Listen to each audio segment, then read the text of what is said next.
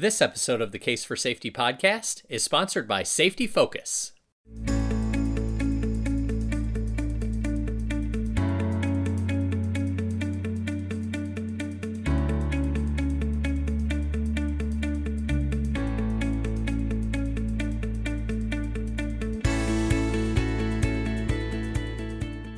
Welcome to the Case for Safety podcast. Our conversations with safety experts aim to share ideas and insights you can use to help your organization benefit from efforts to improve worker safety and health. I'm your host, Scott Fowler. Hello, Case for Safety podcast listeners. Hope everyone out there is enjoying a nice holiday season. As we get ready to wrap up 2021, we wanted to do something special this week and bring you an encore presentation of not one, but two of our most popular episodes and a couple of my personal favorites in what we're calling a fall protection double feature. These conversations took place back in 2019 with members of the ANSI ASSP Z359 Committee on Fall Protection and Fall Restraint. Uh, these episodes offer expert insights into two very important aspects of fall protection and fall restraint uh, self retracting devices and anchorage connectors. The first episode features Dan Henn of the Z359.14 Subcommittee on Safety Requirements for Self Retracting Devices for Personal Fall Arrest and Rescue Systems. I do want to note that the ANSI ASSP Z359.14 standard discussed in this episode has been updated since this episode first aired, with a revised version being published earlier this year. The second is with Greg Small of the Z359.18 subcommittee on safety requirements for anchorage connectors for active fall protection systems.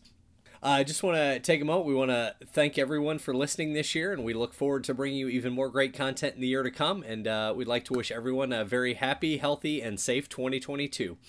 And with that, here is our fall protection double feature. Take care. Many pieces of equipment play a part in developing a safe and effective fall protection system.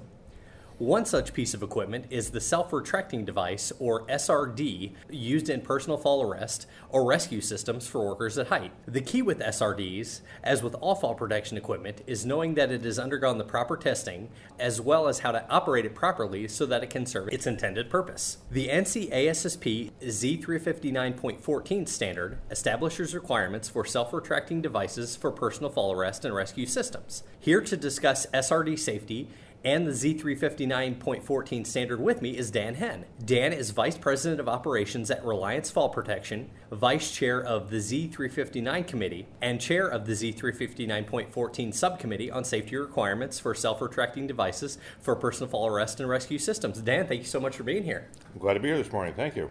I touched a little bit on self retracting devices or SRDs during the intro, but for our listeners who may not be familiar with these tools or may be just getting into fall protection, I wonder if you could talk a little bit about what self retracting devices and self retracting lanyards are and the role they play in fall protection. Well, I think it's important to talk about what they are, but also what they've become. And mm-hmm. if you look at the self retracting device or the classic self retracting lifeline, these were traditionally uh, cable inertial locking reels that were mounted on overhead anchorages to allow a cone of access on a walking working surface. But over the last 10 to 15 years, they've evolved into a series of different types of devices, many of which have been miniaturized and uh, worn in lieu of energy absorbing lanyards, and that's created some new challenges for the market. Okay. So, uh, getting into the standard itself, I wonder if we could provide our listeners kind of a broad overview of Z359.14 and more specifically, how safety professionals and workers can use the standard to help ensure everyone stays safe when working at height. Well, if we look at the current standard that is uh, currently in circulation, uh, it hasn't evolved to the point where it has anticipated the, the new manner of use of these devices. And if we look at the uh, overhead cable reels, those are pretty well qualified, and then those, those requirements are pretty straightforward. But if we look at the way that the miniature devices or the personal devices are being utilized, uh, we haven't anticipated a lot of the end user behaviors and incorporated new requirements into the standard as of yet. Although we presently have a new version of the standard in circulation which has uh, been balloted successfully. So we're actually uh, disposing of comments presently. With that groundwork, let's get into the, the details of the standard, which is divided into four main sections those being requirements, qualification, testing, marking and instructions, and user inspection, maintenance, and storage. So, starting from the general requirements, what should purchasers, safety professionals, and users be looking for in an SRD? Well, in the new standard, we've written additional requirements in requiring higher factors of safety. I think one of the things that people fail to realize is because of the limitations of the construction of these devices in their historical context, they're the only product or finished product in the marketplace that do not uh, provide a two to one safety factor. The minimum strength requirement in the current and previous standards has been only 3,000 pounds, which, when compared to the 1,800 pound maximum arresting force, doesn't get us that two to one factor of safety, which is a very basic expectation in fall protection.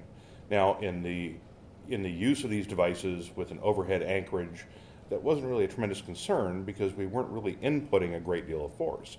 But once we've miniaturized these, these devices and we've allowed the end user to select different anchorage elevations, uh, we've created some new problems here. So the a key feature of this standard is to increase the strength of these devices, whether through the materials we're using or through the construction methods.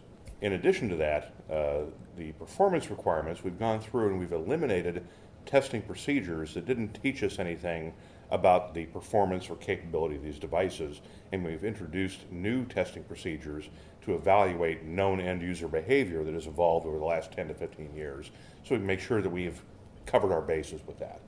And in terms of marking instructions, our objectives there are to make sure that we identify which devices are appropriate for which applications so that end users can make good decisions about the application of product. Moving into testing, I wanted to discuss the, the type of testing required in Z359.14 and how to know that the SRDs, SRLs that you're purchasing or using have undergone the proper testing to ensure they'll provide that proper level of protection out there in the field. Well, you know, I'm going to tell you this that the, the ANSI standards are comprehensive and certainly uh, go beyond what the federal regulations require in terms of testing. If we look at Subpart M, for example, in Appendix C, you know, those, those uh, testing guidelines are non mandatory, right? So as a result, all that testing is essentially optional. If we look at the context of the ANSI standards, they go way beyond the non mandatory requirements of the uh, uh, Subpart M requirements, but they're still voluntary. So my, my guidance to end users is if you have an application wherein you're concerned about the performance of your product, then you need to talk to your manufacturer of choice and look for specific test data. Because if we look, for example, at the leading edge test requirements in the current standard, they address conditions that generally exist in steel erection environments, but not necessarily in road and bridge environments or other aggressive construction environments where other hazards may exist. So while the ANSI standards are comprehensive, they're not all inclusive, and there are, are other hazards that need to be mitigated. So my, my message is that additional testing is required above and beyond in order to vet out those additional hazards and conditions that exist in the workplace. Mm-hmm. Absolutely. With, uh, with regard to testing, something we've uh, discussed in a previous podcast with regard to Z359.14 is that the test requirements in the standard apply only to testing leading edge devices over a steel edge. Drop tests on uh, abrasive surfaces such as concrete or stone are not included in the current version of the standard. There was a, actually a bulletin published last year addressing this issue, so I wonder if you could speak a little to that, the rationale behind it, and what those who purchase and use leading edge devices need to know about testing. Well, you know, uh, to be fair, I have to say that you know there are so many variables that exist out there in the individual workspaces that it's very difficult to account for all those and create reasonable analogs that will allow us to evaluate those conditions. So that's an ongoing effort that we're actively working on. And uh, once we publish this next version of the standard, our primary objective is going to be to develop additional analogs for leading edge conditions to ensure that we've vetted out as many of those variables as possible. But the simple fact of the matter is this that if we want to ensure end user safety, the first step we have to take is to elevate our anchorage, right? The higher the anchorage is, the better off we are in all circumstances. And every measurable metric improves under those circumstances. And while it may be difficult to introduce elevated anchorage in many conditions or in many circumstances, the fact of the matter is that solutions exist whether it's freestanding horizontal lifeline systems, boom lifts, uh, passive systems, alternative measures. Uh, I'll point back to the hierarchy of controls in, in Z359.2. You know, we have a lot of options available to us. It's just, are we willing to take the time to do the work, or are we looking for the easy right. way out? Mm-hmm. Absolutely. Uh, one topic that particularly caught my attention when taking a look at the requirements and testing sections of the standard is the discussion of SRLs with integral rescue capability. This is something the standard dedicates sections to in both the requirements and the qualification testing. And I wonder if you could speak a little to what integral rescue capability is in some situations where SRLs with that capability are needed. Well, let me first very carefully and slowly state that self retracting devices with integral rescue capability is a mouthful. Uh, what it speaks to mostly, and, and I'd say classically, would be your, uh, your classic confined space device, which includes okay. an integral rescue winch. And those, those devices are intended to retrieve somebody who succumbs to the environment in a confined space and pull them out. But with uh, other innovations taking place in the marketplace, there are also devices available that have uh, controlled descent mechanisms that can be initiated or utilized in the event that somebody falls uh, and they can be lowered to a safe location. The simple fact of the matter is that this class of device isn't fully realized yet, and I expect that there will be a lot of innovations coming down the line here in the coming years because rescue is one of those things that we talk about a lot. And even in the regulation, we discuss the, the need for a site specific rescue plan. But more often than not, the site specific rescue plan is somebody with a cell phone calling 911 and that's not good enough. Right. Uh, we have a long way to go. But I will say that the uh, the committee has done a lot of work on developing the Z459.1 standard for rope access, and what that's going to do is going to give us a lot of new tools within this assortment of goods that we're familiar with in our community that can be utilized for rescue purposes. And so, legitimizing the rope access techniques, uh, equipment, and methodology into the fall protection standard gives us a basically a new quiver of arrows to work with to, to develop better rescue scenarios. So I'm really I'm very excited about that. So the next section in the standard covers markings and instructions for SRDs, and I wanted to discuss uh, what information these markings and instructions provide the end user to ensure that they have undergone proper testing prior to use and used properly out in the field, and using the markings on a particular device to know which device is appropriate for different working conditions. Well, you're going to have to ask me this question again here in a few minutes because I'm going to totally derail the conversation at this point. And what I want to say is this: that prevailingly, when I when I speak to end user groups or do conduct training, whatever the case might be, I always ask the question, "What do you all do with the instructions?" And 99 times out of 100, they make a waving motion over their shoulder as if to say, we throw them away and we don't care about them. And I refer to this as the IKEA principle. And I think a lot of us have had the experience of buying a bookcase or something at IKEA and trying to put it together. And we figure we'll have it licked in a half an hour. And an hour and a half later, we're digging the instructions out of the trash and trying to figure out what went wrong. And where fall protection is concerned, I see that happen again and again and again. These instructions aren't being disseminated to the people who need to have them mm-hmm. in order to uh, successfully implement these systems. So as a result, if we look at the marking side of things, you know, we have a real estate problem. If we look at the size and space that we have to put uh, informational markings on a product, we're very limited. So we can only really kind of get the greatest hits on there. And if people aren't paying attention to that, then we're really in, in deep trouble. So our effort in the new Point 14 standard is to try and create some new vehicles for communicating uh, these issues. So there are specific uh, formats have been created, particularly for products in the F2 class, which are used over uh, a potential structural edge contact, which communicate the minimum clearance requirements. So, at the most basic level, the end user at the point of attachment has a document available to him that says you need to have this much space beneath you or you're in trouble. Okay. So we're looking for, for ways to communicate this information succinctly and, and locally in an effort to make sure that the end users, the individual worker at risk, has the information he needs to understand whether or not he's implementing his system safely. Now that we've worked our way through the standards, we arrive at inspection, maintenance, and storage. Now, I know these are all critical to the continued safe use of fall protection equipment. So, when users are inspecting an SRL, SRD prior to a shift, what kind of things should they be looking for to ensure that the equipment is safe to use, and what do they need to do to ensure that it stays in good working order over a long period of time? Well, you know, this is one of those things, and I know that we sometimes in the safety business talk about how uncommon common sense is, but it really is a common sense issue. We deal with SRL specifically, or self-retracting devices in general. Locking function is the number one thing we're looking for. If the device fails to lock, then we have a real serious problem. And it's, it's a pretty common occurrence, particularly in aggressive environments. So, you know, my first guidance is always look for that locking behavior of the device. If we don't have that, then we've got nothing.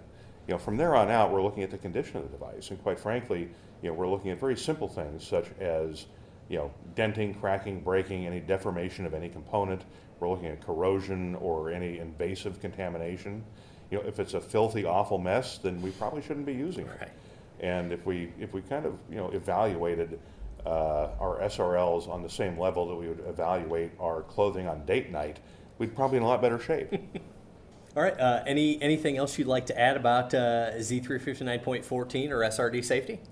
You know, I'm just going to say this: that you know, fall protection is a uh, area of PPE or safety in general that's a little bit enigmatic, and uh, you know, we simply don't know what we don't know. And I've been doing this for a long time, and I'm still learning things about it. Sure. So, you know, the uh, the key objective is we need to talk and communicate and ask questions and uh, seek new information. And the simple fact of the matter is that you know, over the last 10 years the fall protection market has grown exponentially, and at the same time, we've uh, had a 27% increase in fall fatalities. And, uh, you know, in 2017, uh, beyond the 887 fall fatalities, we had 227 injuries resulting in days away from work with a median value of nine days. 15,000 of those were head injuries, and one in three resulted in brain injury. And there are a lot of things we can do to improve the safety of workers at height. And one thing that I'll mention here that's not directly related to fall protection is, is simply this. Type 2 hard hats with a four point chin strap would greatly reduce the number of head injuries we're seeing every year. So, you know, what we need to do is focus on those things that we can visualize and see and, and take steps to improve. And it's going to take time. We have some cultural issues to overcome here. But uh, these things are not unachievable. And, uh, you know, the, the end goal should be to, you know, move toward progress rather than perfection. Absolutely. Thank you very much again for coming on, Dan. Uh, fall protection, I know, is a very important topic to a lot of safety professionals and workers out there. So I hope our conversation provided some insight into how they can use SRDs to develop and improve their fall protection system. So thank you again. Thank you, Scott. And now, part two of our fall protection double feature with guest Greg Small of the Z359.18 subcommittee on safety requirements for anchorage connectors for active fall protection systems. Staying safe while working at height involves a number of factors. One of the most important of these is being properly anchored so that falls can be arrested, and if a fall does occur, the worker can avoid serious injury. The ANSI ASSP Z359.18 standard establishes safety requirements for anchorage connectors for active fall protection systems here to discuss fall protection anchorage and the Z359.18 standard with me is Greg Small. Greg is president of Elevated Insight and Engineering Limited. He is also the chair of the Z359.18 subcommittee on safety requirements for anchorage connectors for active fall protection systems. Greg, welcome. Thank you so much for being here. Well, it's my pleasure. Now, I touched a little bit on anchorage at the top and the important part it plays in creating a safer work environment, but I thought we could start off by getting into a little more detail on that and talking about why, why proper anchorage is so important when working at height and what are some of the hazards a worker could encounter if they're not properly anchored. Well, the, the most obvious that everybody gets is that the anchor has to be strong enough. Mm-hmm. We don't want to have any anchors fail when you fall. But the, the aspect that is often neglected is where the anchors are located. You want to make sure they're as high as possible so that uh, they're going to stop you in a little shorter distance. Uh, you want to make sure that you're not subjecting yourself to a swing fall, which mm-hmm. means that you could swing into something which can cause very serious injuries. Th- those, those are the primary things, but users have to make sure they don't neglect looking at is the anchor located properly. Okay. To that point, what are some steps that workers can can take? You know, kind of a, a checklist, if you will, to to ensure that they are anchored properly as they start their work at height. Well, I mean, OSHA talks about certified anchors and non-certified anchors. Certified anchors are anchors where a qualified person, might be a professional engineer, has certified that the anchor has the minimum required strength there are also there is the ability for a competent person to select a bomb-proof anchor, i.e., you know, sort of rules of thumb. Does the anchor look strong enough to that you could support your pickup truck, for example, is, is the way workers are sometimes trained. And so you want to have something that's substantial uh, because the forces can be quite large when somebody sure. Absolutely. impacts the anchor. Mm-hmm. With that in mind, there are different types of anchorage connectors, and those are identified within the Z359.18 standard. So I wonder if we could speak a little to those, the differences between them, and how to know which type of connector you need for different working situations. Well, the, the standard breaks the, the, the anchor family into three different types. We have type A, which is you know a basic anchor for arrest. It typically the, the anchorage connector itself has to have a strength of 5,000 pounds. Uh, and it's important for users to understand that the 5,000 pound marking on that anchorage connector doesn't confirm that they have a 5,000 pound anchor because what it gets mounted to is decided by somebody else. So the anchor may have a strength of 5,000 pounds, but and it may say on it 5,000 pounds, but uh, it's it's not. Um, you've got to look at what is it anchored to and how is it anchored. Okay. Okay, we have type T, which is very similar, but these are anchors that are intended for tieback usage. And there are some slightly different requirements for them. Um, window washers often tie their ropes to the anchors, so we have to make sure that the that the anchorage connector has you know appropriate diameters and so forth, so that you're not going to weaken the rope. Um, uh, window washer style of anchors, uh, tieback anchors, are almost universally on the outsides of buildings, so we've got a, they, they have more stringent corrosion requirements and so forth. Uh, the third type in the standard are the deformables, and the deformables are anchorage connectors that are allowed or even designed specifically to deform and perhaps absorb energy in their deformation which can reduce the, the size of the impact that the worker and the anchor sees if it deforms and absorbs some of the energy. And so you can get away with a lower strength. And you don't always have strong structures that might anchor 5,000 pounds, but with some of the deformable anchorage connectors that are covered in the standard, and, and you'll have to read specifically what those anchorage connectors are intended to do, uh, you can fasten them to things that don't have the desirable strength of 5,000 pounds, but are perfectly safe if you make the right selection. Okay. Now, I know there are many components involved in anchorage, and that much of this will depend on the particular working environment, but in general terms, what should manufacturers, purchasers, contractors, end users be looking for in terms of design and performance for anchorage and anchorage connectors? Uh, manufacturers do want to provide good performance i.e., safe products at a reasonable and competitive cost. The purchasers themselves really should be looking for the same thing. Um, cost is the easiest comparison between products, but performance is where it gets a little more difficult. You, you mustn't assume that because two anchorage connectors pass the same standard that they're going to perform in the same fashion. Type D anchorage connectors, which are allowed to deform, they will reduce the forces. That's maybe something to understand. Uh, but th- because they deform, they allow you to fall a little bit further. Mm-hmm.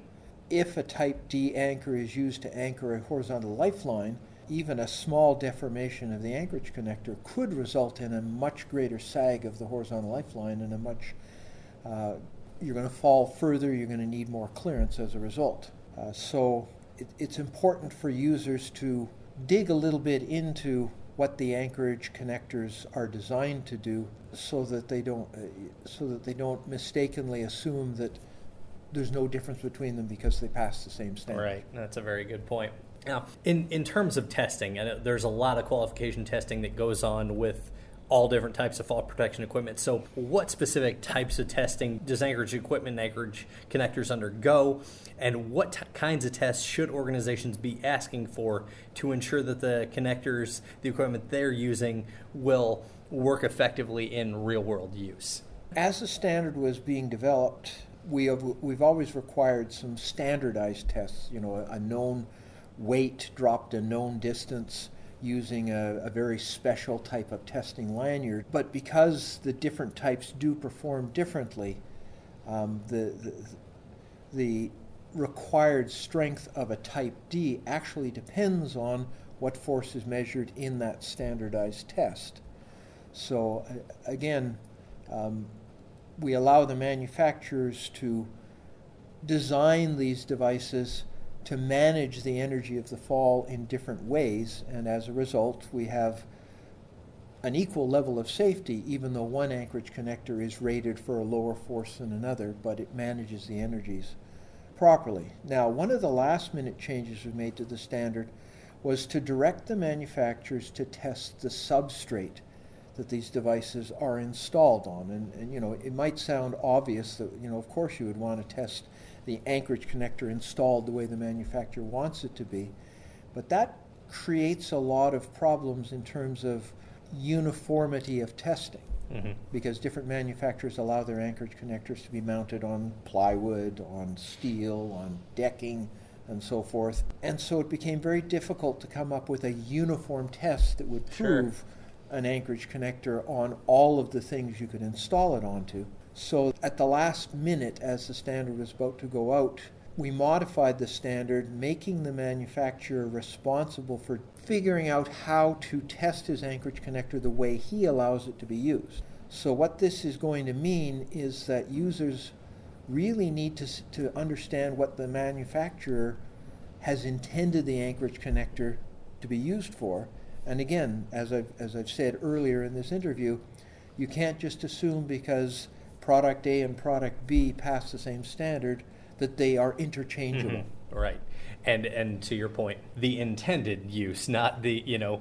it could potentially do this no what was it intended to be used for when the yes. manufacturer brought it to market the, the, the, they're not magic you can't take an anchorage connector and fasten it to drywall and just because right. it's rated for 5000 pounds think it's going to hold 5000 pounds that's a great example Moving into the marking and instructions, I know marking and instructions play a, a, huge part in ensuring that fall protection equipment is used effectively. What marking should users be looking for in anchorage connectors, and what, what do workers need to know about the instructions for use before utilizing an anchorage connector out there in the field? There's anchorage connectors have fewer markings than a lot of the other products, mm-hmm. um, in part because some of them are very small, and to require all of them to have a lot of markings on them becomes impossible right.